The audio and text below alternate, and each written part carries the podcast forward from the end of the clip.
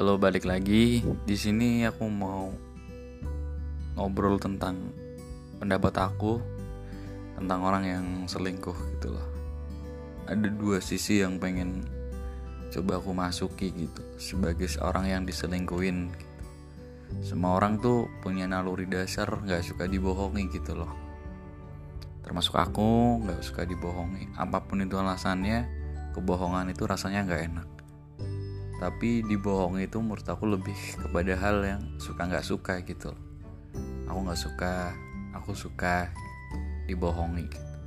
dan di sisi lain sebenarnya orang selingkuh itu pasti karena ada alasannya gitu. Nggak semata-mata nggak ada alasan apa apa orang tuh nggak selingkuh. Sesimpel udah nggak nyaman gitu. Dan you know nggak nyaman itu kan ada banyak kasusnya ya ada banyak case nya aku punya temen ya temenku ini dia udah punya maksudnya dia udah berpacaran lebih dari sekitar lima tahun lebih. Sampai akhirnya dia denger dengar temanku itu selingkuh gitu. Temanku tuh cowok temanku tuh yang cowok. Ya sebenarnya dua-duanya temanku gitu. Cuma temen deketku ya cowoknya gitu. Uh, cowoknya selingkuh gitu nyari cewek lain. Menurut aku dia salah karena dia udah ngebohongin ceweknya dan ceweknya pasti nggak suka dibohongin. Itu udah menurut aku mutlak. Cowoknya salah.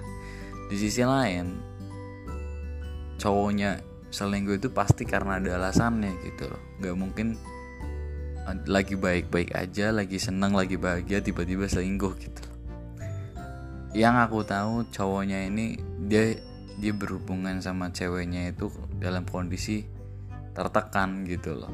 Karena ceweknya cukup overprotective gitu. Karena karena sayangnya si cewek ini sampai akhirnya dia entah sadar atau tidak dia overprotective gitu. Setiap pergerakan si cowok itu bisa dikatakan uh, terbatas gitu dia nggak nggak bisa hidup sepenuhnya sebagai seorang manusia ibarat burung ya dimasukin ke sarangnya udah nggak dibiarin lepas. Itu bener-bener kayak aku aja yang temennya tuh ngelihatnya kasihan gitu loh pernah ada momen sebenarnya si temanku ini dia pembohong akut sih. Dia sering banget ngebohongin ceweknya ya karena karena karena rasa sayang overprotective itu dari ceweknya yang dia mau gak mau untuk menjadi dirinya sendiri dia harus berbohong gitu loh. Ketika main ke mana gitu ada ada seseorang maka dia bohong gitu keluarnya gitu. Pernah ada kondisi di mana waktu itu di kelas aku sekelas sama teman gue ini yang cowok. Terus aku biasa iseng ambil video-video suasana di kelas gitu. Iseng-iseng aku ngerekam kegiatan-kegiatan di kelas waktu itu gitu. Ada momen di mana dia lagi tiduran gitu. Normal anak kelas lagi tiduran karena jam istirahat nggak uh, cuma dia doang teman-teman yang lain pun tiduran ada yang ngobrol ada yang main game dan banyak gitu aku makanya aku video karena rame gitu. ada momen di mana aku ngevideo dia lagi tiduran kebetulan ada perempuan duduk di sebelahnya dia begitu videonya udah selesai udah mau aku upload udah udah selesai aku edit dia nonton gitu. loh kok ada aku ham gitu ada cewek lagi gitu. nggak jangan jangan jangan jangan diupload serius gitu nggak enak ntar cewekku marah gitu. Maksud aku wow gitu. Sampai segitunya men. Maksudnya ini kelas gitu. Tapi ya aku nggak tahu apa yang mendasari tapi berarti sebenarnya si temanku ini sebenarnya juga cinta luar biasa gitu ke ceweknya. Tapi emang mungkin karena ada sebuah situasi kondisi yang benar-benar membuat temanku ini nggak nyaman jadi dia sampai memutuskan untuk selingkuh lah mungkin ya. Kayak gitu. Sebenarnya aku nggak menyalahkan siapa pun di antara keduanya ya.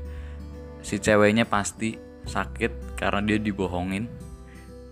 Si cowoknya juga mungkin menderita karena perlakuan overprotective gitu loh sebenarnya cuma sama-sama menderita cuma di fase yang berbeda gitu si cowoknya menderita selama berhubungan si ceweknya menderita setelah berhubungan gitu loh.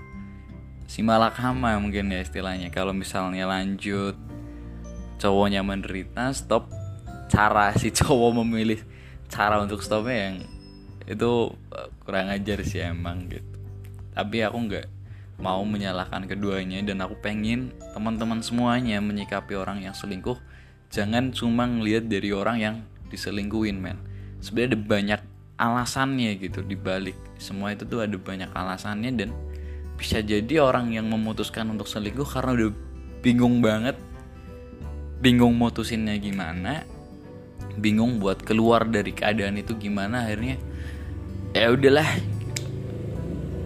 Dikira salah udahlah. Dikira salah dianggap sama masyarakat jelek udahlah biarin. Karena ini bener-bener udah nggak nyaman tapi bingung caranya gimana. Orang biasanya memilih untuk selingkuh lah. Dan berpikiran kalau itu momen bakal stop pada waktunya gitu loh. Emang itu menjadi kesan jelek tapi seenggaknya hidupnya kembali ke hidup yang normal gitu loh.